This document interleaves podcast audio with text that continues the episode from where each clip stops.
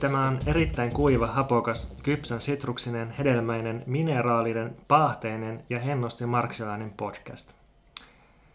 Nimi on Mikä meitä vaivaa. Tämä taitaa olla neljäs jakso, joka mm-hmm. löytyy myös iTunesista. Mutta on nimetty Pontus Purokuruks. Ja mun vieressä itseään kriittisesti dekonstruktoi, varsinkin maskuliinisuuttaan, Veikka Lahtinen. Joo, tuntuu vaikealta, kun mä heti otan tässä tilaa mie- miehenä. Joo, joo, no mä, mä, voin luvata, mä voin antaa sulle sen luvan, että sä saat niin kuin nyt tämän, mm. tämän ajan tässä ottaa. Niin, sehän on vaikea kysymys kanssa, että miten niin kuin internetissä toi tilan jakautuminen menee, että kun se ei jakaudu niin kuin sanomalehden tavoin palstoihin, jotka voisit jaella silleen, että 50 prosenttia miehiä ja 50 naisia tai näin. Niin, niin kyllä mä vähän mietin, että viedäänkö me taas tilaa joiltakin, kun me tehdään podcastia, jota mm. ihmiset saattaa kuunnella. Mutta jos jengi haluaa sitä, niin. niin onko se sitten väärin?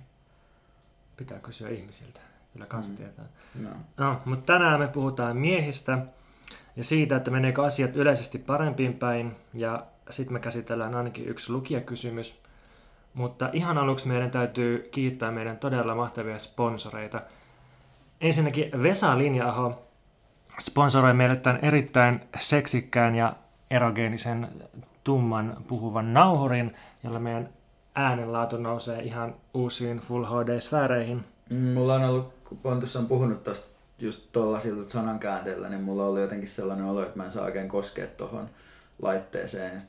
Tai mä en tiedä jotenkin, että mikä teidän suhde oikein on, mutta se tuntuu, että se on hyvin läheinen. Sä puhuit sen desinfioimisesta, mutta ilmeisesti oot jättänyt sen likaiseksi kuitenkin nyt. No joo, en mä uskaltanut sitten sitäkään tehdä. Mä ajattelin, että mä jotenkin tukin ne monet mikrofonit, mistä sä oot puhunut, mitä tuossa on.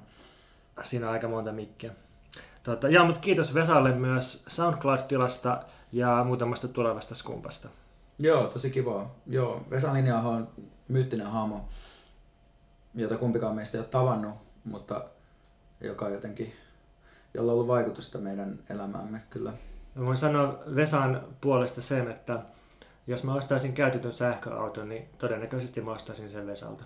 Mm. Ja sitten sama syssy voidaan tietysti, jotta tämä ei ole tällainen suuri, pelkästään suuri miesjakso, niin kiittää myös Veera Järvenpäätä, joka on sponsannut meille ei vain skumppaa, vaan champagnea, jota juomme tässä Tämä on tällaista ää, kuivaa keltainen leski champagnea, joka tuli tällaisessa onko toi nyt oranssi vai keltainen lahjapaketti. Ja tämä on siis mm. erittäin kuivaa hapokasta, kypsän sitruksista, hedelmäistä, mineraalista, pahteista ja hennosti marksilaista champagnea mm. maltaan. Ja jos joku nyt miettii, että ollaanko me niinku sellautteja, ollaanko me ostettavissa, niin todellakin ollaan ostettavissa. Me otetaan rahaa vastaan, me otetaan mitä tahansa vastaan. Meiltä voi ostaa segmenttejä. Mä oon valmis oikeastaan korvaamaan itteni jollain kuulijalle, joka haluaa tulla juttelemaan Pontuksen kanssa, jos se maksaa tässä jotain. Mulla ei ole minkäänlaisia yrityksiä autenttisuuteen tai, tai arvoistani kiinni pitämiseen. Että tervetuloa vaan. Mä vedän rajan siihen, että Veikka yritti myydä mua lounas- tai kaljaseurana ulos, niin siihen mä en suostu ehkä. Ehkä. Niin, no, mutta en ole ehdoton, mä oon joustava. Se on rahakysymys. Ainoa mitä ei voi ostaa rakkaus, mutta mä luulen, että se johtuu siitä, että rakkaus on illuusio.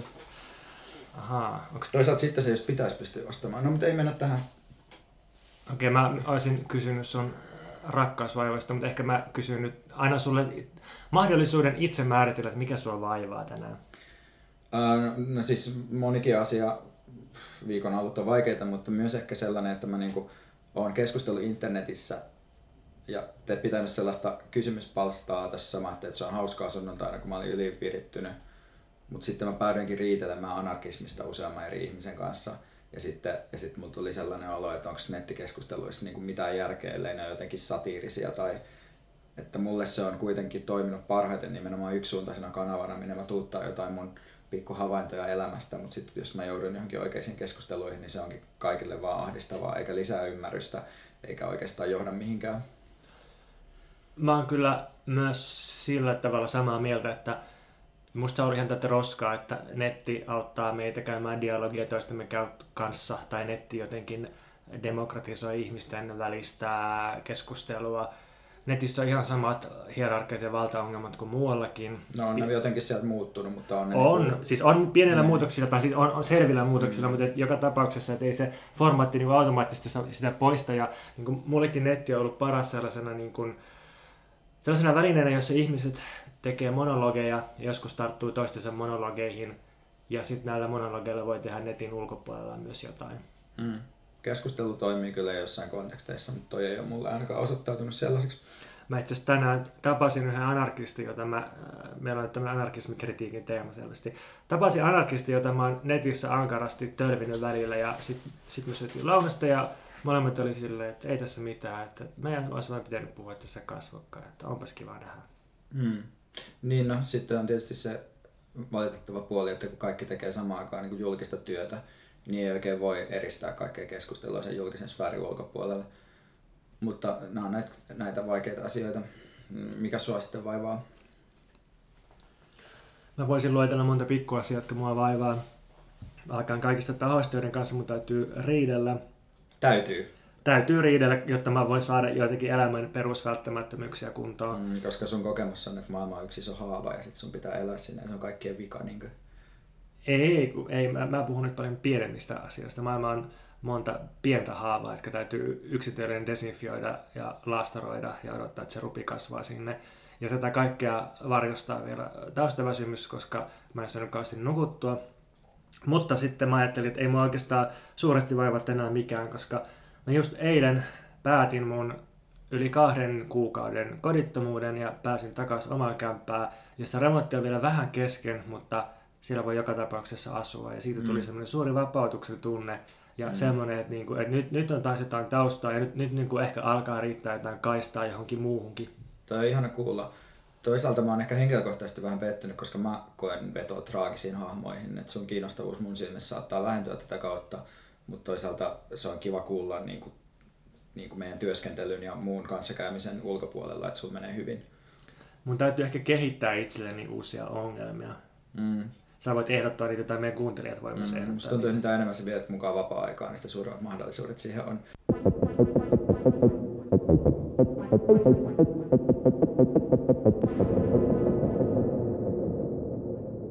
Sekä minä että Pontus ollaan huomattu ja keskusteltu, Pontus innostuu, niin sitten se tönii tätä pöytää. Täällä heiluu Ehkä- kaikki huonekalut. Kuulette ehkä, niin ollaan huomattu tällainen tendenssi, johon me ollaan meidän keskusteluissa viitattu työnimellä itseään dekonstruoivat miehet.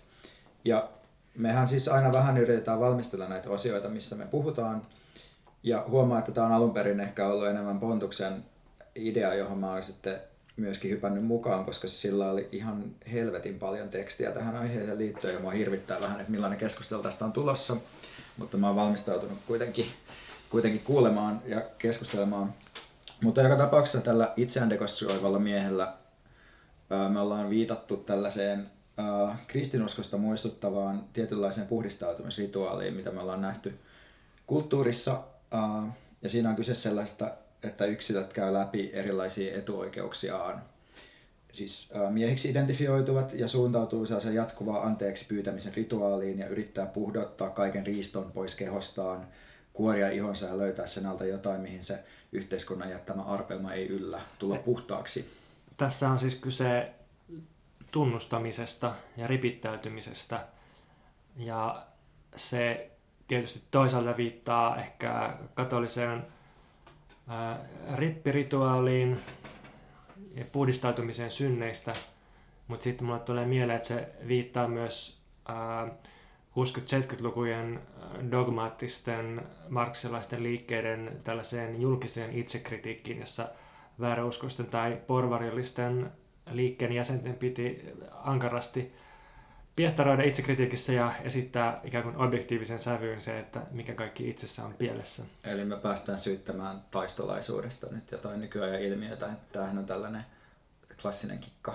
Joo, kohta, kohta tämä ajatus siihen pisteeseen, että jompikumpi meistä sanoo, että intersektionaalinen feminismi on uusi taistolaisuus. Se on mennyt liian pitkälle ja se on uusi taistolaisuus. Nämähän on näitä, Joo. näitä kliseitä, mitä eniten saa kuulla. Mutta me ei, me ei aiota olla ne tyypit. Me ollaan monella tavalla problemaattisia, mutta me ei ole sille Me ei tyypit. ne. Mutta joka tapauksessa mä koen myös, että mä oon itse tosi vahvastikin mukana tässä rituaalissa, on ollut siinä mukana. Et, että mä oon niinku toistuvasti äh, lurittanut sen litanian siitä, että millaisia etuoikeuksia mulla on samanaikaisesti, kun mä oon kuitenkin käynyt sitä yhteiskunnallista keskustelua, eli ikään kuin jättänyt jälkeä ja yrittänyt epätoivoisesti kumittaa niitä pois samaan aikaan, kun mä oon tehnyt sitä. Ja sitten mä oon jotenkin huomannut, että siinä ajautuu helposti tietynlaiseen umpikujaan, koska kun toimii julkisesti, niin pyrkii aina esittämään itsensä jossain mielessä suotuisessa valossa, ottamaan tilaa, keräämään suosiota, ja sitten lopulta miehenä voi vaan niin kuin modifioida niitä strategioita, joiden kautta saa valtaa, mutta se, että toimii julkisesti, tarkoittaa kuitenkin sitä, että mulle monet asiat on helppoja. Että mä, mä, niin kuin, mulla on sellainen suoritusperustainen hyvä itsetunto, että mä helposti alan tehdä asioita, mä verkostoidun ihmisten kanssa, mä pidän paljon ääntä, mä lähettelen hakemuksia joka paikkaan, että et, et, et jotenkin että tiettyjä, tiettyjä osia sit omasta toiminnastaan vaan mun mielestä voi riisua sille, jos aikoo edelleen olla toimija. Niin. Ajattelet sä, että toi on sitten jotenkin erityisen miehistä tai maskuliinista toimintaa, toi mitä sä kuvailit, toi sun aktiivisuus? No mun mielestä se ainakin, että, että se on tapa pelata tämmöistä niin myöhäiskapitalismin tietotyöpeliä, ja musta tuntuu, että mulla on siihen niin kuin erityisen hyvät valmiudet sen takia, että, että, mä oon, että mulla on sellainen tietyn tyyppinen maskuliinisuus, joka on myös sellaista tavallaan niin kuin virtaavampaa ja muoto, muodonmuutokseen kykenevää maskuliinisuutta, että että mä kuitenkin oon hyvin itsevarma ja sellainen niin kuin pystyn olemaan silleen, jo, jollain tavalla sellainen niin kuin tila, tilaa haltuun ottava, mutta samanaikaisesti mä en ole myöskään lukittautunut sellaiseen, sellaiseen jotenkin puhumattomuuteen, vaan pystyn myös sellaiseen kommunikointiin ja yhteistyöhön ja kaikkeen tällaiseen, mitkä on sitten näitä uusia vaatimuksia tavallaan maskuliinisuudelle, mistä mm. ainakin Jiri Nieminen on mun mielestä kirjoittanut. Semmoinen sivupolku, kun nyt otit itse puheeksi tämän itsevarmuuden, niin se on aina semmoinen, mikä mua on kiinnostanut ihmisissä, että mistä niiden itsevarmuus tulee. Onko tämä joku semmoinen kysymys, mitä sä haluaisit analysoida tässä edes lyhyesti? No, mähän, mähän vähän niin kuin yritin kysellä tätä sulta, kun me chattailtiin tuossa pari päivää sitten, että miten, miten sä koet, että mistä se tulee. Kun musta tuntuu, että mulle on aina jotenkin opetettu, pystyn tietyllä tavalla mihin vaan, mutta samanaikaisesti mulla on myös sellainen olo, että, mä, niin kuin, että, että tai että vähän jännästi sillä, että mun suoritukset aina onnistuu. Ja sitten mä koen, että sitä on vahvistettu, että koulujärjestelmä on tosi paljon vahvistanut sitä, ja nimenomaan niin kuin muiden kustannuksella, että on nostettu tiettyjä niin kuin ihmisiä vähän niin kuin jalustalle ja varmasti vanhemmat on tehnyt sitä paljon ja sitten on ollut sellainen kulttuurinen tuki, että on ollut paljon sellaisia kulttuurissa vaan sellaisia malleja niin kuin sellaisista pystyvistä, osaavista, hallitsevista mm. maskuliinisuuksista. Että on mm. löytänyt itsekin omansa sieltä tavallaan. Joo, mä luulen, että toi mallit ja mallien seuraaminen on tietysti yksi juttu monille, varsinkin teini-ikäisille miehille, mikä, mikä kyllä pönkittää sitä, tai alkaa pönkittää sitä itsetuntoa. Mutta mulla toi prosessi, prosessi on ehkä sillä tavalla mennyt eri tavalla, että mä en ole ajatellut yleensä itseäni kauhean itsetuntoiseksi. Mm. Tai että ehkä jollain tavalla kunnianhimoiseksi tai jotain tällaisia, mutta en kyllä itsetuntoiseksi. Mm. Ja sitten mulla on mulla on niin semmoinen oma elämänkerrallinen tarina, jossa mä voin aina merkata, että niin tässä kohtaa mä olin ihan paskana tästä syystä ja mm. sitten taas joku, niin kuin, joku esti mua ihan hajoamasta ja sitten niin kuin, sit mä pystyn taas teeskentelemään, että mä mitenkin voin luottaa itseeni ja päästä eteenpäin. Niin, ja tässä mun mielestä ehkä tullaankin siihen, että miten mä oon niin kuin, äh, tällaiseen niin kyökkipsykologiseen käsitteistöön, että miten mä oon yrittänyt luonnehtia omaa maskuliinisuutta, niin että, että on niin kuin hyvä suoritusperustainen itsetunto, mutta täysin niin kuin murennettavissa oleva jonkinlainen, niin kuin, no siitä voi varmaan puhua jo noin niin perusitsetuntuna tai jonain sellaisena, että sellainen ajatus siitä, että onko onko niinku kelpaava tyyppi, että se mulla mm. ainakin, niinku, tai mä koen, että et, et aika monet niinku, miehet mun ympärillä on sellaisia, että ne on niinku hyppäämässä toimintaa ja valmiit tekemään Joo. asioita, mutta sitten samaan aikaan ne jotenkin miettii, että, kannattaako niitä edes elää. Joo, Joo toi on jännä tuo jako siihen, että, että pystyy suorittamaan – mutta samaan aikaan miettiä, että onko elämä sen arvosta tai että kuuluuko mihinkään tai, mm. tai niin kuin, onko ihan täys paska. Niin, niin siis sellainen, että onko, onko sitä niin kuin, onko sitä minkään arvoinen ylipäätään. Niin, mutta mä luulen, että kun mä olin teini, niin mut tavallaan pelasti se suorituskeskeisen itsetunnon rakentaminen, että koska musta tuntui, että mä olin tosi marginaalissa ja niin kuin, siis, siis kaikilla mahdollisilla tavoin niin kuin niin kuin tota, sosiaalisesti ja identiteetit. No ei, ei voi sanoa, ei todellakaan voi sanoa, että kaikilla mahdollisilla tavoilla. Todella monella tavalla, nyt päästään taas tähän tunnustamiseen, että todella monella tavalla oli etuoikeutettu silloinkin, mutta tunsi olevansa tosi marginaalinen vaikka mm. koulupiireissä. Mm. ja tota, koulun arvosana-asteikoissa ja, ja niin edelleen. Niin sitten kun mm. alkoi rakentaa sitä itsetuntoa siihen, että et niin kun, et okei, että mä teen jotain itse, mä vaikka luen ja kirjoitan, ja se on jotain, mitä mä voin itse säädellä ja tarkkailla, niin sitä kautta saikin rakennettua itselleen, itselleen jotain omaa, jotain mihin luottaa. Ja sitten jossain vaiheessa tajus, että niin kuin, millainen myrkkyvuori toksista maskuliinisuutta siinä on kaiken muun niin kuin hyvän mm. ohessa kertynyt. Niin, no siis kun mä just piti kysyä sulta tosta, että, että missä määrin maskuliinisuus herättää sussa inhoa, koska mulla se niin kuin on sellainen, mikä se varmaan liittyy siihen, mä myös kiusattu koulussa, että, että mä oon jotenkin aina niin kuin oppinut suhtautumaan miehuuteen silleen, että se on sellainen asia, mikä ei niinkään, tai totta kai se, se niin kuin vahvistaa niin kuin miehiä suhteessa kaikkiin muihin, mutta sitten toisaalta se just äh, on äärimmäisen niin kuin sellainen hierarkisoiva äh, asia, että se, se laittaa niin kuin kaikki ruotuuden vähän niin kuin toisiaan vastaan ja, ja jotenkin äh, luo semmoisia tosi äh, tarkkoja malleja, joihin pitää sitten niin pystyä pystyä sitten jotenkin äh, mahtumaan. Mm, että on mm. se tavallaan myös vihannusta maskuliinisuutta itsessään tai ollut vaikea suhtautua siihen. Mutta sitten samaan aikaan mä näen vaan ympärilläni niin paljon sellaista, minkä mä, mä näen tietyllä tavalla sen, sen sellaisena uusliberalistisena käytäntönä, mm. että ihmiset tökkii niin kuin hammastikulla omia eleitään pelkästään ja sitten ne ei välttämättä, että musta tuntuu, että se voi helposti olla myös pois jotenkin poliittisesta toiminnasta, että jos varsinkin velloa sellaisessa niin kuin syyllisyyden kokemuksessa tai, tai jotenkin sellaisessa, että, että miten mä voin niin kuin minimoida kaikki jälkeni niin kuin tällä planeetalla.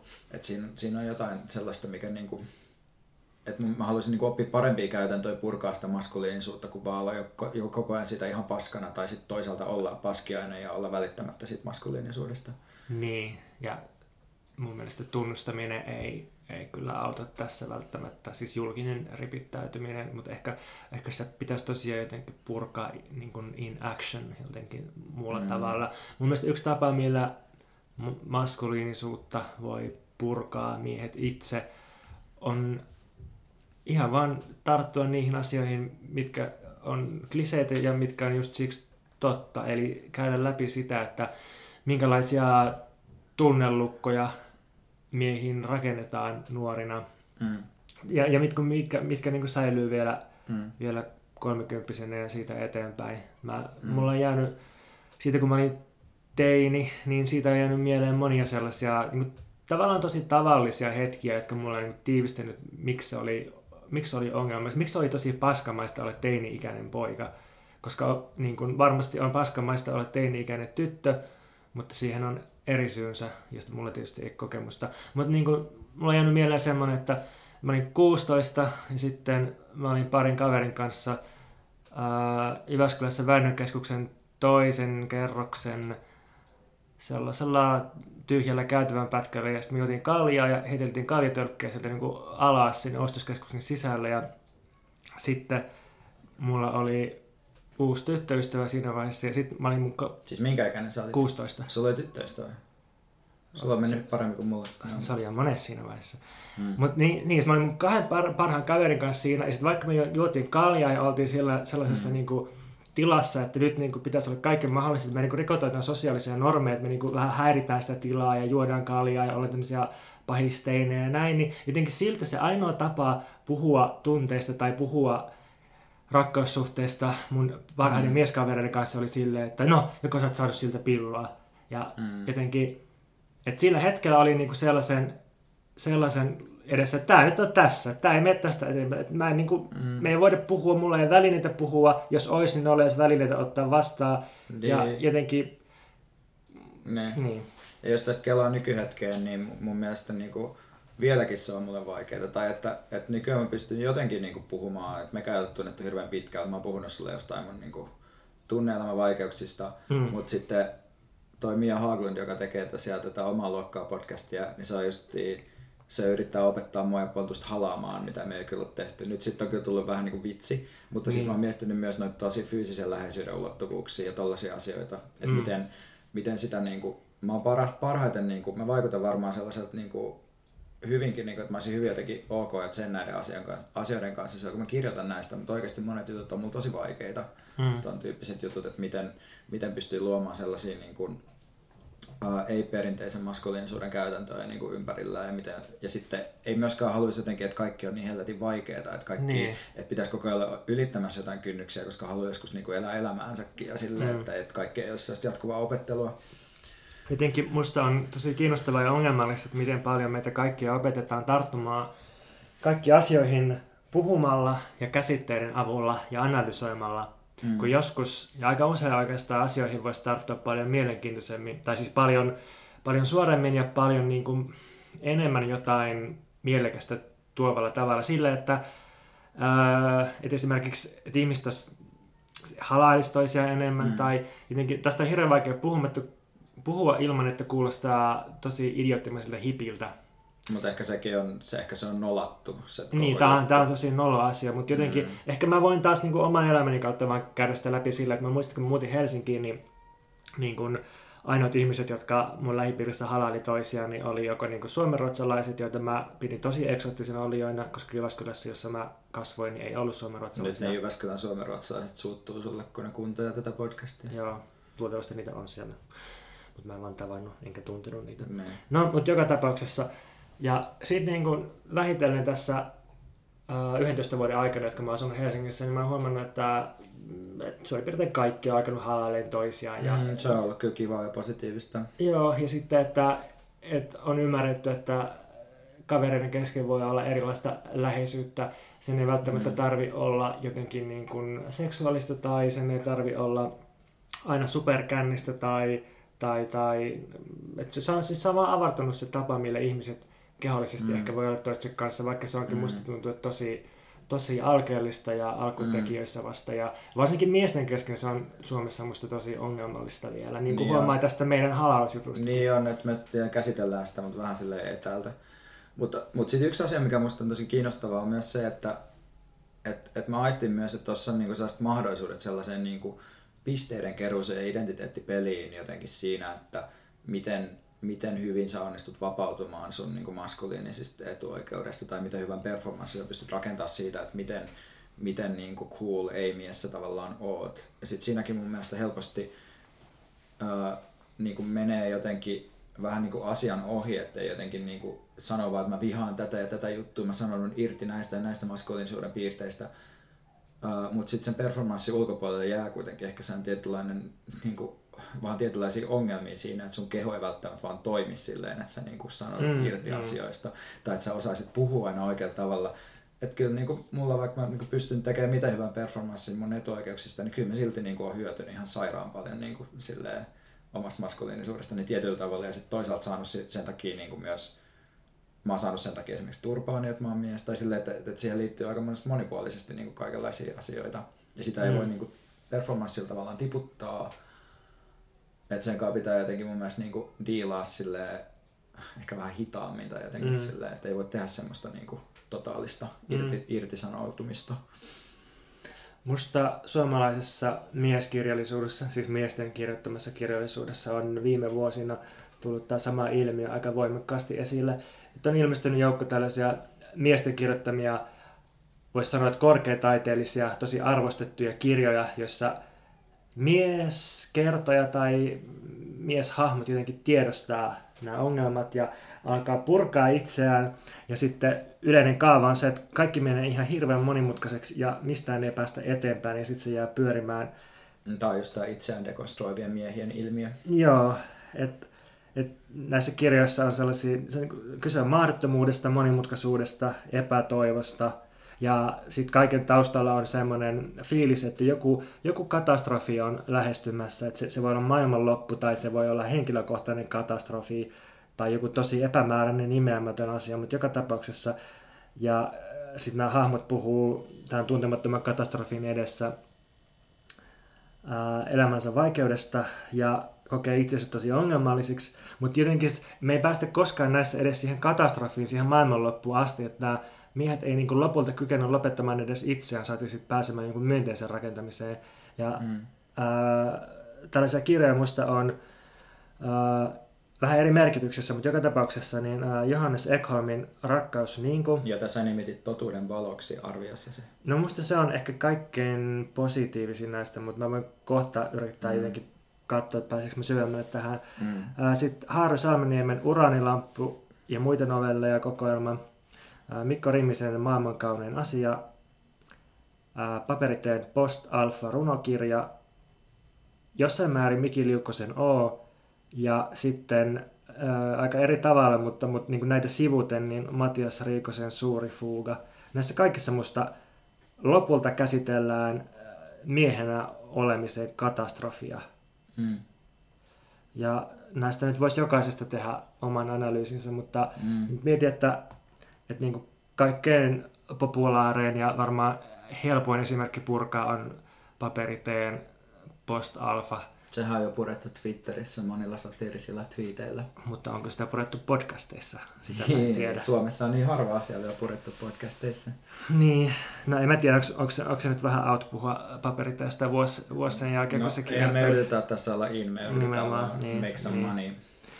Mut, niin, no mutta siis siinä kirjassa kaikki on vain selvästi esillä, että ehkä siitä, siitä on helpointa käydä käsiksi tähän, että siis hei, se kirjan nimi on Post Alpha, että Mm. paperitee, siis se kirjahan on julkaistu paperiteen eikä Henri Pulkkisen nimellä. Mm, niin, niin paperitee niin kuin tajuaa, että tässä alfa-uroksessa, hegemonisessa maskuliinisuudessa, toksisessa miehuudessa on jotain tosi pahasti pielessä ja pitäisi päästä siitä eteenpäin, pitäisi päästä niin kuin sen ohi ja Mm. elää sen jälkeistä aikaa. Ihan hyvä premissi.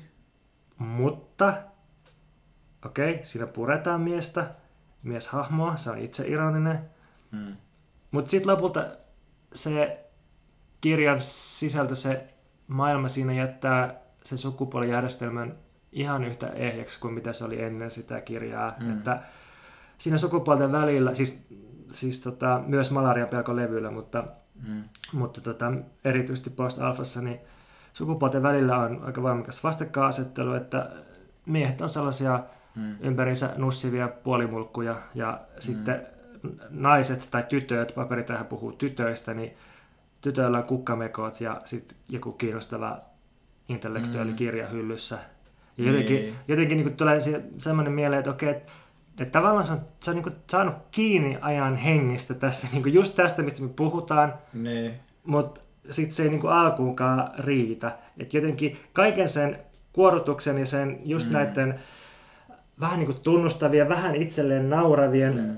riittien alla on kuitenkin sitten se alfa, joka tarvitsee ehkä tätä sukupuolijärjestelmää pönkittää sen taiteilijan Mm. mm. myyttiä. Olisiko tämä sitten vähän sama kuin, että jos Ylellä alkaisi semmoinen uusi draamasarja, joka on tuettu isolla rahalla, jonka nimi olisi Kommunistit, ja se olisi Johanna Vuoksenmaan ohjaama, ja se käsitteisi kuitenkin sellaisten nelikymppisten parisuuden ongelmia, eikä sitä kommunismia. Että otetaan joku sellainen niin kuin ajan hengessä oleva vähän niin kuin, tai ehkä kommunismi ei niin hyvä esimerkki tästä muodikkaasta asiasta, mutta joku juttu, ää, joku tällainen mikä, mikä gimmikki, millä voidaan niin kuin liittää se zeitgeistiin, mutta sitten kuitenkin, että se estetiikka lainataan jostain, mikä on sitten jotenkin tutumpaa ja kivempaa. Tai se, että se mm. Tavallaan varsinainen maailma, missä pyöritään, on jotain sellaista niin kuin hyvin perinteistä ja hyvin epähaastavaa ja kiinnostavaa. Varmasti. Niin. Sä oot selvästi hämmentynyt tästä. Tämä kommunistit vei mut jotenkin silleen... Ei mä olisi pitänyt sanoa kommunistista. Mä luulen, että se oli se, se, oli se mikä nyt se on sotki semmoinen tässä. mut trigger-sana sulle. Se on, Mut, se on. Mutta tää, niin, musta tuntuu, että mä olen pikkuhiljaa erikoistunut tässä niin outojen metaforien käytössä.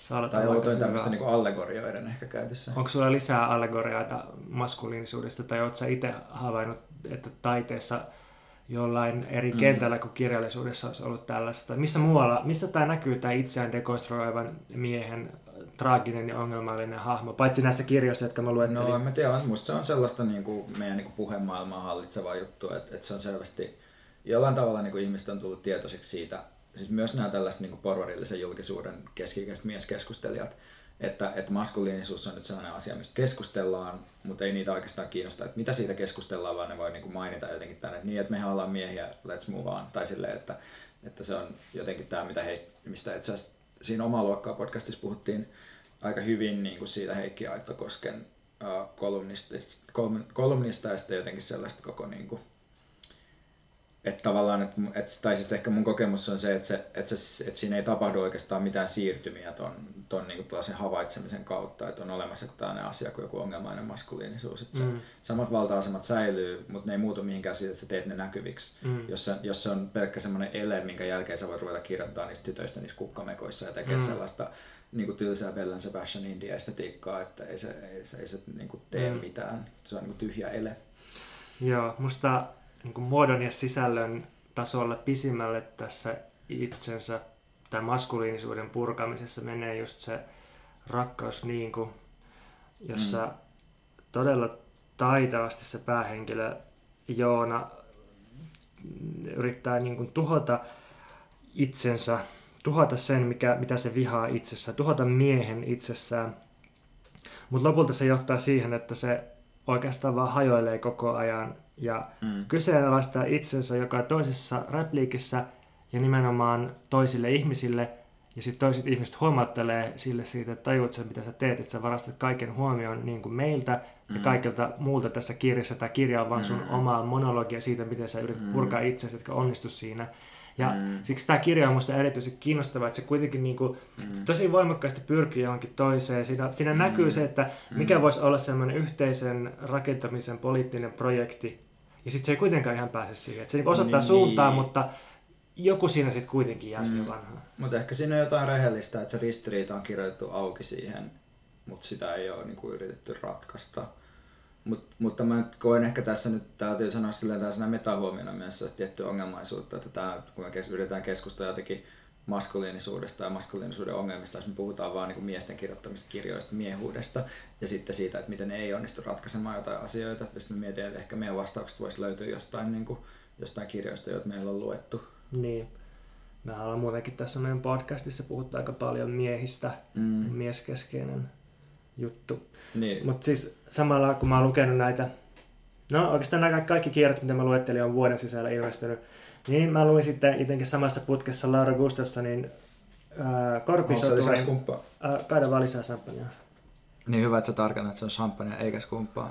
Tää Kiitos on... Veera Järvenpää, me muistetaan sua joka kulauksella. Ei mitä tahansa champagnea, vaan tämä on keltaisessa lahjapakkauksessa tullutta erittäin kuivaa hapokasta kypsä sitruksista, hedelmäistä, mineraalista, paatteista ja hennosti marksilaista champagnea sun nimi voisi olla tuossa kohdassa. Niin, siis kuulija. Mutta niin, sori. Niin, niin Korpisoturi. Val, joo, se Korpisoturi, se on siis romaani, joka kuvaa suuren katastrofin jälkeistä surivalisti elämää suomalaisessa korvessa.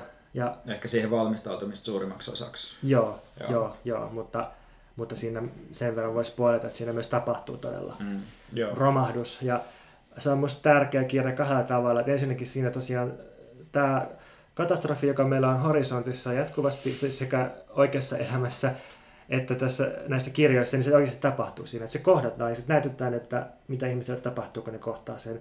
Ja sitten mm. toinen juttu on se, että vaikka ne olosuhteet on materiaalisesti tosi niukat ja helvetilliset, niin jotenkin ihmiset jatkaa elämäänsä, ne pääsee eteenpäin, ihmissuhteet jatkuu kaiken siinä keskellä. Että se kirja pääsee eteenpäin tästä kaikesta, missä nämä muut kirjat mm. ei pääse.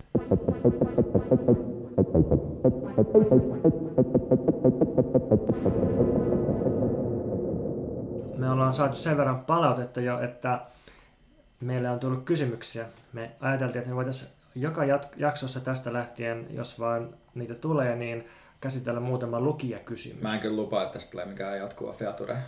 Jos ne kysymykset on tyhmiä tai tylsiä, Pontus voi äänittää jälkikäteen. Joo, mä teen salaa sellaisen niin, lisää, lisää, lisää äänityksen. Okei, no mutta tämmöinen nimimerkki kuin Juho kysyi meiltä politiikasta näin. Miksi ihmiset mieluummin vaikuttaa tekevän mitä tahansa muuta kuin järjestäytyy poliittisesti? Ja miksi se mikrovähemmistö, joka tuntee vetoa siihen kummaan asiaan, eli autonomiseen poliittiseen järjestäytymiseen, miksi tämän vähemmistön kokemus on niin erilainen? Tämä on hauska kysymys, koska mulle ei ikinä tulisi mieleen kysyä tällaista kysymystä, koska niin kuin mun mielestä kaikki, mitä mä niin kuin itse teen poliittisesti, on jotenkin niin kamalaa ja vastenmielistä ja korvessa tarpomista, että mulle niin kuin on suuri ihme enemmän, että minkä takia mä teen niitä juttuja, kuin että miksi mä en tekisi niitä. Että, että mun mielestä jotenkin... Että Toi kaikki... kuulostaa ihan hirveältä. Mun mielestä politiikan pitäisi lähteä nautinnosta ja Niin, niin. rakkaudesta. Ja... Niin munkin mielestä, mutta kun mun kokemus siitä, että kaikissa konteksteissa, mistä politiikkaa tehdään, ihmiset on vaan huonotuulisia ja väsyneitä ja ei sano toisilleen moi ja kaikki on vaikeita, ei ole rahaa mihinkään ja sitten ei keksitä, missä sitä rahaa saisi ja jotenkin kaikki on pistemäistä ja ihmiset haluaa kuitenkin loppujen lopuksi vaan tehdä töitä ja tientää rahaa ja hankkia lapsia. Sitten kun ne täyttää 35 ja hankkii lapsia, niin sitten tajuu, että kukaan niistä niiden tovereista, ns. tovereista ei halukaan huolehtia niistä lapsista ja sitten ne ei voi enää hengaa niissä samassa skenessä ja sitten ne luottaa niihin oikeisiin kavereisiin, jotka on niiden, niinku, niiden niinku, piirien ulkopuolella. Mä pidättelin tässä sampania röyhtäystä ja mm. mietin, että sä oot ehkä tehnyt politiikkaa väärien ihmisten kanssa. Mutta mä tunnistan noin rakenteelliset mm. jutut, nämä on musta ihan, ihan totta. Mm. Mun mielestä tähän on ihan selkeä vastaus, ja mäkin tosiaan ehkä pyöräyttäisin kysymyksen enemmän niin päin, että tai että se kysymys, mihin pitäisi vastata, on se, että miten niin kuin joku ylipäänsä päätyy tekemään tämmöistä mm. politiikkaa, ottaen mm. huomioon kaikki ne katastrofit ja vaikeudet, mitä meillä on arjessa. Okei, okay. mutta jos nyt kerrotaan tai vastataan siihen kysymykseen, että miksi ihmiset ei tee tätä mm. alkuperäisen kysymyksen mukaan, niin no yksinkertaisesti ihmiset ei halua eikä pysty sitoutua nykyään. Sitten mm. sellaisia aikoja ja paikkoja, jotka yhdistäisivät monia ihmisiä yhtä aikaa samaan paikkaan, sellaisia ei enää ole kovin paljon. Kaikki on niin eriytettyä ja hajautettu. Ei meillä ole enää taloa, tehdasta, puuvillaplantasia. Mä en voi uskoa, että sä aloitat puhumaan jostain vitun taloista tässä, mutta joo, anna palaa. Sitten tietysti se, että millä ei tunnu olevan mitään väliä, kaikki otetaan haltuun. Sitten niin. se, että vaikka sä päätyisit tekemään jotain kaiken tämän jälkeen, niin sitten se vaan koetaan noloksi. Mm. Mä tein tähän etukäteen muistiinpanoja, jotka, jotka tota, nyt kun mä luen näitä, niin näyttää jopa kitkerämmät kuin mun kokemus on, mutta mä oon kirjoittanut tänne muun muassa, että Jopa työelämä tarjoaa enemmän nautintoja ja turvaa kuin mätäskvatti ja vittumaiset skenepoliisit. Plus jengi tykkää rahasta, vaikka ei halua myöntää sitä itselleen. Ja toi on ehkä hiukan karikatyyrimäinen tapa Se kuvata sitä, ehkä. mutta, mutta mun mielestä sitä pitäisi enemmän käsitellä, niin kuin kun ihmetellään, että miksi ihmiset ei halua tehdä autonomista politiikkaa. Että vittu, ihmiset oikeasti haluaa, että ne saa rahaa jostain, ne haluaa, että asiat näyttää joskus hyviltä, ne haluaa nautinnollisia kokemuksia ja se permakulttuurityöpaja ei välttämättä aina tee sitä. Et, et, et siinä on joku sellainen, niin kuin, mä koen, että siinä on joku sellainen niin kuin estetiikkaan liittyvä sokea piste, mitä ei tajuta. Ja, ja sitten tietysti niin kuin, siinä on monta muuta tekijää, mutta silleen, että et, et siinä on mun mielestä niin kuin, et, et ei onnistuta jotenkin niin kuin kokoamaan pääomia, vaan niin kuin, niin kuin tai sellaisia niin kuin ei onnistu kokoamaan yhteistä voimaa ja sitten sen takia niin kuin monet jutut, mitä tehdään, on jotenkin sellaista kituttamista, kämästä, ei ole varaa oikein mihinkään, ei ole varaa maksaa vuokria, ihmisille ei ole aikaa, koska ne pitää hankkia niiden toimintulo jostain muualta ja sitten kaikki on vaan vaikeita. Että kyllä tässä mielestäni jotain, jotain tällaista mm. on. Mm. Onko tämä vähän niin kuin se, että me aloitettiin tekemään meidän podcastia semmoisella palolla, että me ei kiinnitetty mitään huomiota äänenlaatuun, mm. ja sitten se oli palautteen mukaan korvia raastava. Me oltiin silleen, että koska me ollaan tekemässä oikealla asialla tätä juttua, niin meidän tarvitse kiinnittää huomiota tällaisiin pikkuasioihin. Uh, joo, se on just toi sama juttu. Että et se, että sä ajattelet, että sä oot löytänyt jonkun ideaalisen position, josta käsin sä voit niin kuin sitten tehdä kritiikkiä, niin se niin kuin riittää. Mm. Ja sit sä et mieti niin kuin materiaalista järjestäytymistä. Mutta pari viikkoa myöhemmin meillä on sitten Vesalin jauhan maksama nauhuri ja Veerajärvenpään champagne, että me ollaan kasvettu aikuisiksi tässä. Niin. Toisin kuin aktivistiskene. Eli siis aktivistiskene tarvitsee sponsoreita. No niin kuin mä sanoin se ekassa jaksossa, niin pääomaa ja aseita, sillä se homma hoituu. Pääomaa, aseita, nautintoa ja mielenkiintoa. Sinun pitää aina saada viimeinen sana, jotenkin paska.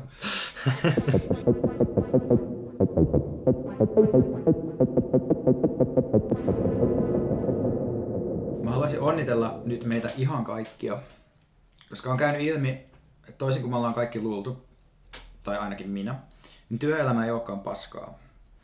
Et se ei olekaan paskaa, joka saa ihmiset nakertamaan hampaansa hajalle öisin, syömään ennätysmäärän masennuslääkkeitä ja eroamaan suhteistaan, vai isoissa duuneista onkin tadaa, superduuneja valtioneuvoston kanslian mukaan.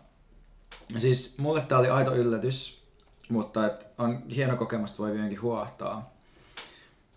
Et, et valtioneuvoston kanslia on tehnyt tällaisen selvityksen, jossa on vertailtu eri työpaikkoja ja sitten todettu, että, että äh, okei, okay, että on olemassa niinku huonoja duuneja, jos ihmiset ei pääse sitten toteuttamaan itseään ihan niin paljon, mutta sitten on, äh, oliko se nyt viidesosa ehkä mm. kaikista työpaikoista mm. on tällaisia huippuduuneja. Superduuneja. On tällaista, niin kuin, joo, että on, on liikkumavaraa ja on mahdollisuuksia ja muuta tällaista. Mutta eikö tämä pidä ihan paikkansa. Tai siis mä ehkä haluaisin tehdä pienen hyppäyksen mun muistipalatsiin. Tää on nyt tällainen niin kuin Pontus muistelee Joo, jakso.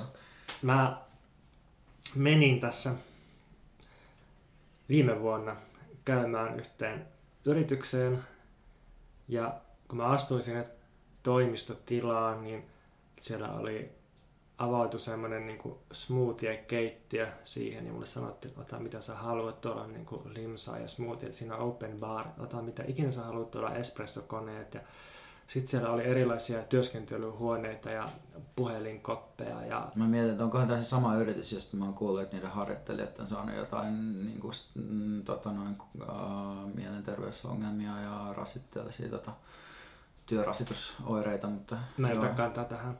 Mutta siis se, että niin pystyy valitsemaan työskentelyalueen sun tarpeiden ja mielialan ja väripreferenssien mukaan ja sitten löytyy lautapelejä ja sitten on retrovideokonsoleita ja Mm, on kaikki virtuaalitodellisuussäädöt ja mm, sitten jos mä aikaisin kuvailla kaikkia työntekijöiden työsuhdeetuja, tämän yrityksen saattaisi tunnistaa liian helposti, Mm. mutta siitä mulle tuli semmoinen olo, että niin, että ei tämä ole ihan täysin pelkkää kusetus, kun tämmöisiä paikkoja on ihan oikeasti Niin. niin. Jotkut tekee töitä tällaisessa Ah, paikassa. toki, tokihan niin kuin, niillä ei ole koskaan aikaa pelata niitä konsoleita, ja koko sen ton ympäristön tuottamisen idea on se, että koska ne ei enää yritä kaapata ihmisten ruumiillista työtä, vaan ne yrittää kaapata ihmisten luovaa kykyä, niin silloin niiden pitää jatkuvasti herätellä sitä luomalla sellaisia ympäristöjä, joissa se herää se luova kyky. Et ei se nyt ihan pelkkää hyvän tekeväisyyttä ole. Ei vaan, ei tippaakaan. Siis, siis silloin kun ne ihmiset haluaa pelata, tai jos ne haluaa sitä aikaa pelata, niin nehän tekee sillä, että ne tulee joskus viikonlopuksi töihin. Sen jälkeen kun ne on tehnyt työviikon, niin ne tulee omalla ajallaan töihin niin kuin pelaamaan ja viettämään Mm. mm. kivaa yhteisöllistä Onko se sitten kivaa sitten? Niin. No ehkä se Mä en, ole, mä en ole töissä tällaisessa, en voi sanoa, mutta et niinku, Mm. et musta niinku aidosti, no okei ulkopuolisena, Mm. mutta ikään kuin aidosti vaikutti siltä, että Mm. siellä on hyvä meininki, ihmiset viihtyy siellä. Mm. Mä jutellut, Mm. joidenkin kanssa, jotka on tehnyt tällaisissa paikoissa töitä, ei harjoittelijana, vaan ihan niinku palkattuna ammattilaisena ja joo, on ihan hyvää meininkiä. No joo, eikä, eikä mäkään nyt ehkä yritä todistaa tässä, niin kuin, että, kaikki, että koko meidän niin kuin, ylempi luova keskiluokka kärsii vain väärästä tietoisuudesta. Mutta joka tapauksessa tästä uutisesta, että 20 prosenttia ihmistä on näissä superduuneissa. Mä en näytä oikeastaan tätä lukua, jos se on väärin, niin sitten tämä juttu pohjaa väärille preferenssille ihan sama. Mutta se on valtioneuvoston syytä. No se on niiden syytä, joo. Niin tästä tulee kuitenkin mun mieleen sellainen toinen toistuvasti toisteltu fakta, että et voi näyttää siltä, että asiat maailmassa globaalissa mittakaavassa menee huonompaan suuntaan, mutta objektiivisesti tai tutkimuksen näkökulmasta katsoen maailma itse asiassa menee koko ajan parempaan suuntaan, kun katsotaan sellaisia muuttuja niin kuin absoluuttinen köyhyys, elinajan odote ja niin edelleen. Ja mun mielestä näissä sekä tässä Superduuni-jutussa että sitten tässä maailmassa asiat menevät parempaan suuntaan jutussa on, on niin kyse mainioista, mainioista esimerkkeistä siitä, että miten valitsemalla tietyn tyyppisiä mittareita, jotka kyllä voi mitata jotain asioita ihan, ihan uskottavasti, niin voidaan tuottaa tiettyjen tarinoiden tueksi äh, kuvia todellisuudesta, tai tällaisia tilannekuvia, joita pystytään sitten palvelemaan jotain tiettyjä poliittisia päämääriä. Että, että jos ajattelee, että me ollaan tilanteessa, jossa ilmastonmuutoksen pysäyttäminen näyttää käytännössä mahdottomalta, ja niin kuin syvästi kriisiytynyt finanssikapitalismi saa vastarintaa lähinnä eri maissa erilaisilta fasistisilta liikkeiltä ja protektionistimilta, ja Yhdysvalloissa eliteollisuus on ottanut valtioinstituutiot haltuunsa, ja onko se nyt ulko- vai puolustusministerinä se Exxonin tyyppi siellä? Mm. No kuitenkin. Öö, niin tuntuu aika kummalliselta sanoa, että öö, objektiivisesti katsoen asiat menee parempaan suuntaan. Mm. Ja mun mielestä, tai niin, sano vaan. Niin, ei, mä olin vaan hyppäämässä sellaiseen aika pitkään sivupolkuun. Sun muista Sallitko? Niin, sallitko tämän? Ole hyvä, anna palaa. Niin, mä tässä muutama vuotta sitten tuskastuin just tällaiseen juttugenreen, joka käy läpi sitä, että miten maailmassa on objektiivisesti menty parempaan suuntaan, niin, niin moni ihminen on noussut absoluuttisesti köyhyydestä ja näin, niin mä selvitin tosi pe, niin kuin perinpohjaisesti, että, että niin kuin mikä Suomessa on mennyt parempaan suuntaan ja mikä huonompaan suuntaan. Ja sitten niin molempiin sarakkeisiin tuli ihan valtava määrä kamaa. Että jos nyt tälleen vaan luettelee kaavamaisesti, että, että niin kuin mikä niin kuin ihan kiistattomasti mennyt Suomessa parempaan suuntaan, verrokkina siis 80-luvun alku. Et henkirikoksia tehdään vähemmän, itsemurhien määrä on laskenut jyrkästi, liikennekuolemia on vähemmän, Imeväiskuolleisuus on jatkanut laskemista, einiän odote on jatkanut kasvamista, ihmisten elämäntapojen monimuotoisuus on lisääntynyt ja nykyään, jos rasismi ei ole vähentynyt, niin ainakin se nähdään ongelmana. Homojen oikeudet on parantunut, myös muiden vähemmistöjen oikeudet on parantunut, seksuaalisuuden monimuotoisuus on tullut esiin. Kotityöt... Mä, mä avaan vaan sen jutun, mä katsoin, että oot siinä niin tekijänä mahdollisesti. Kotityöt jakautuu tasaisemmin. Ää, Suomen väestö ei ole enää yhtä homogeeninen, ylipäänsä valinnanvaraa enemmän, asuinolosuhteet on paremmat, terveydenhuolto on kehittynyt, ää, Suomen luontokin on keskimäärin puhtaammassa kunnossa. Mm, joo. Okay. 23 prosenttia näitä superduuneja, niin jatka vaan. Sitten sitten niin kuin huononnuksia, niin okei, okay, 80-luvulla oli käytännössä täystyöllisyys, ei mitään puhetta prekariaatista tai silpputöistä, työpaikan vaihtaminen oli ihan helppoa, ihmisillä ei ollut samanlainen kiireen kokemus, oli yleinen optimismi, nousukausi ja tulevaisuuden usko.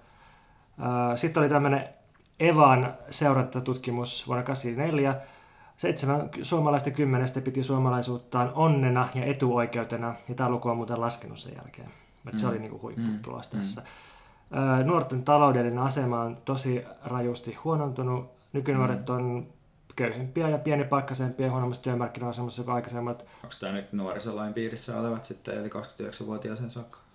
Ää, mulla ei tässä no, muistipirissä lähdettä, niin, niin joo, saattaa, joo. joo, no, mutta siis varmasti pätee niin kuin alle 30 mm, mm, yleisesti. Niin. Tuloerot on kasvanut, työttömyys on noussut, ähm, No okei, okay, ylipaino on noussut. Se on nimittäin just 80-luvulta alkaen kasvanut aika paljon. Mm. Ja... Johtaako tämä lista johonkin?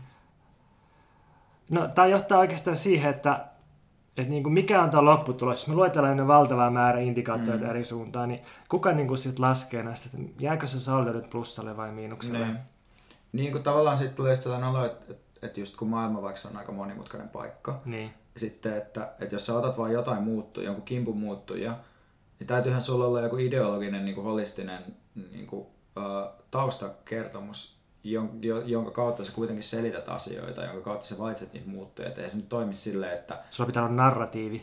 Niin, niin vaikka tämä sana kiellettiin viimeksi mm. tästä podcastista. Mutta ei, ei, se, niin kuin, ei se elämä nyt sillä tavalla toimi, että se vaan vaan voisit jotenkin niinku tiivistää, että no maailmassahan on kyse nyt niinku sulle näistä viidestä asiasta, ja sitten jos nämä nyt menee näin, niin on niinku huonommin tai paremmin, tai vaikka, niin. olisi, vaikka olisi sata muuttuja, niin se on ihan yhdentekevää. Mutta Uh, joo, no, no siis, siis en mäkään sitä yritä väittää sitä, etteikö lapsikuolleisuuden vähentyminen olisi ihan kiva. Niin, niin mutta jotenkin se massiivinen kokonaisjohtopäätös, niin se on, se on aina tietyllä mm. tavalla mielivaltainen ja se mm. perustuu fiilistelyyn ja usein mm. fiilistely perustuu johonkin ideologisiin pointteihin. Me voidaan väittää mm. näillä valitsemalla muuttujia niin tosi eri tavalla eri mm. suuntiin. Ja sitten kun ne mm. erot menee usein eri suuntiin siinä, että et mm. tota, okei, okay, että Suomen luonto on monilla tavoin puhtaampaa nyt kuin vaikka sanotaan mm. 60-70-luvulla, mutta tavallaan sitten ympäristöongelmia on siirretty Kiinaan, niin onko tämä nyt sitten positiivista kehitystä vai? Niin, kuin... niin jos mä mietin vaikka, että kenen mä oon nähnyt niin kuin eniten toitottavan näitä maailma menee parempaan suuntaan juttuja, mm. niin kyllä mä niin kuin melkein voisin sanoa, että ne on ollut, ne on ollut pääosin konsultteja, jotka yrittää myydä palveluna sitä ajatusta, että, että maailmaa voidaan niin kuin, muuttaa tällaisten meidän niin kuin, pienten muutosten kautta vielä paremmaksi ja että meillä on kaikilla toivoa ja, ja jotenkin, että nämä ratkaisut, mitä meillä on käsissämme, niin kuin, tulee muuttamaan asioita. Et, et mun mielestä siinä on myös joku sellainen, että se on tavallaan niin kuin hyvä myyntipuhe, että, että meidän ei tarvii tehdä niin kuin, valtavia muutoksia meidän elämäntyyliin. Me voidaan tehdä pieniä juttuja, mistä te voitte maksaa meille. Mä luulen, että se on myös sellaisille ihmisille, joille menee hyvin ja jotka hyötyy näistä kaikista etuoikeuksista, joita nämä hierarkiat ja kaikki tämä valtava määrä väkivaltaa on kasannut, niin sellaisille ihmisille tämmöinen puhe siitä, että asiat menee objektiivisesti parempaan suuntaan ja edistys edistyy, niin se on semmoinen niin kuin, se on coping-mekanismi, se on selviytymiskeino, se on tapa pysyä psykologisesti mm. jotenkin järjessään mm. ja perustella sitä tosi pitkällisesti. Ja sitten sitähän mm. on mahdollista perustella kaikilla näillä indikaattoreilla, mitä mm. tässä just lueteltiin. Niin. Ja mä näen niin tässä, tässä ilmiössä myös sellaisen uh, asian, että minkä mä näen tavallaan niin sellaisen intersektionalistisen uh, näkökulman. Se ei ole varsinaisesti se näkökulman ongelma, mutta se on ehkä sellainen niin kuin seuraava askel, jota, joka pitäisi mun mielestä ottaa. Että jos ajatellaan, että, että jos otetaan tämmöiset niin kuin erilaiset uh, ihmisiä eriarvoisen asemaan asettavat jutut, niin kuin luokka, etnisyys, sukupuoli, mitä näitä nyt on, näitä tällaisia niin kuin, uh, niin kuin kehon toimivuus tai tällainen, niin, kuin, niin, niin jos, jos tavoitteeksi asetetaan ainoastaan, että meidän täytyy saavuttaa, tai että kaikkien sorretuisryhmissä ja eri, näiden niin sortomuotojen leikkauspisteessä olevien ihmisten pitäisi vaan niin kuin saavuttaa tämä etuoikeutettujen ihmisten asema, niin sitten päästäisiin päästäisi niin sitten lopputulokseen. Että, että tavallaan, että jos ajattelee kuitenkin, että että miten niin kuin se ylempi keskiluokka kuin elää, niin okei, niillä on, niillä on niin kuin aika paljon, tai meillä, no ehkä, mä en tiedä miten sitä nyt pitäisi luokassa sijoittaa, niin on kyllä niin kuin tosi paljon etuoikeuksia ja kuin on, menee kuin ihan, ihan kivasti, mutta samaan aikaan kuitenkin onneton ja kuin on aika paskaa elämää haluaisi muuttaa sitä. Et, et siinä on joku sellainen, niin kuin, että myöhäiskapitalismi osaa kuitenkin tarjota loppujen lopuksi kaikille ainoastaan niin kuin sellaista kovamuovia ja glitteriin paketoituu paskaa, jossa kaikki kilpailee toisiaan vastaan inhoa itsessään eikä kosketuksessa mihinkään, että se ei oikein riitä, että poistetaan etuoikeuksia, että et kaikki niin kuin pääsee jotenkin samalle viivalle, jos se viiva on kuitenkin se niin kuin myöhäiskapitalistinen, että kaikki identiteetit voisit vapaasti sortaa toisiaan. Mä oon tässä kahdessa kohtaa eri mieltä sun kanssa. No.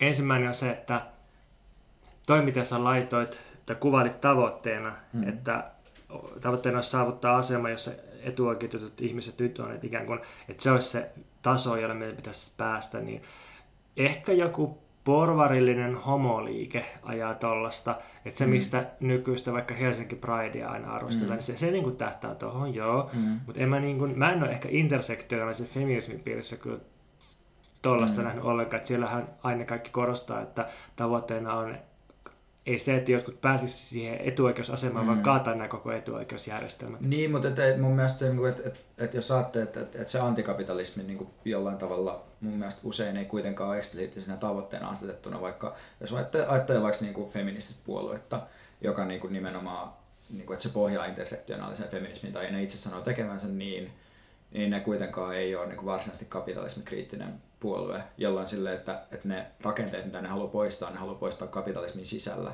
jolloin sitten mun mielestä nimenomaan päädytään loogisesti siihen tilanteeseen, missä niin kuin kaikki narskuttaa hampaansa paskaksi, mutta että kukaan ei ole niin kuin silleen, uh, niin kuin ihonvärisen takia etuoikeutetussa asemassa. Joo, mutta ei kai intersektionaalinen feminismi nyt kuitenkaan tyhjennyt feministisen puolueen. Ei, ei, eikä mä, en mä yritä myöskään sanoa, en mä yritä niinku kuvailla sitä yhtenäisenä liikkeenä. Niin, niin, myöskään joo. jolla niinku jotkut tietyt tavoitteet, jotka voi lukea intersektionism.fi-sivulta. Niin, mä vaan tarkoitan sitä, että, että se on sellainen, mihin, niinku, että, että minkä takia feminismi tarvii sosialismia mun mielestä, tai minkä takia intersektionismi tarvitsee sosialismia, joo, tai, tai, okay, tai, niinku, tai ehkä sitten niinku kommunismia tai jotain tällaista. Joo, mutta sitten toinen pointti, jota mä mietin, tämä mm. ehkä aika kiista-alainen näkemys, niin niin kuin sä sanoit, että myöhäiskapitalismi osaa tarjota ainoastaan mm. jotain paketoitua paskaa, niin mm. Mm, mä mietin, että tämä on, tää on niin tosi yleinen juttu, mikä musta on ongelmallinen, ongelmallinen, mutta sanoa, että aina intersektionaalista mm, feministit Problematic. Käyttää. Kyllä. Niin, ongelmallinen vasemmistossa ja äh, myös anarkisteissa ja mm. niin kuin, myös meidän omassa ajattelussa – Siis, siis se, että jotenkin totaalinen lähestyminen kapitalismiin, koska jos, mm. jos kapitalismi olisi pelkkää sortoa, kusetusta ja teurastusta, joka tarjoaa pelkkää paskaa, niin miten se voi olla niin menestynyt järjestelmä? Mm. Siinä täytyy olla jotain, mikä on mm. tosi muuntautumiskykyistä ja mikä niin kuin oikeasti pystyy tarttumaan ihmisten haluihin ja tarjoamaan edes jotain, mm. jotain, jotain maagisia kokemuksia, jotain, mikä saa mm. ihmiset tavoittelemaan jotain. Mutta se on sitä glitteriä kova muovia. Joo, joo, mutta se kuulostaa niinku... Et, et sä, muodossa... Syytät sä mua jostain harmaan marksilaisuudesta tässä nyt? Vähän, Ai, vähän joo. No, ei siinä, no ei vaan sen takia mulla tämä sana ainoastaan tässä. Niin. No, ehkä, ehkä sä oot oikeassa, ehkä, ehkä mä kuvaan sitä. aina tällä, ensi kerralla mä voin puuttua niin. siihen, että sulla on piste väärässä paikkaa tai pilkku. Niin, niin tästä tulee tosi kivulialla tavalla ilmi, miten kaikki on käsikirjoitettu tässä.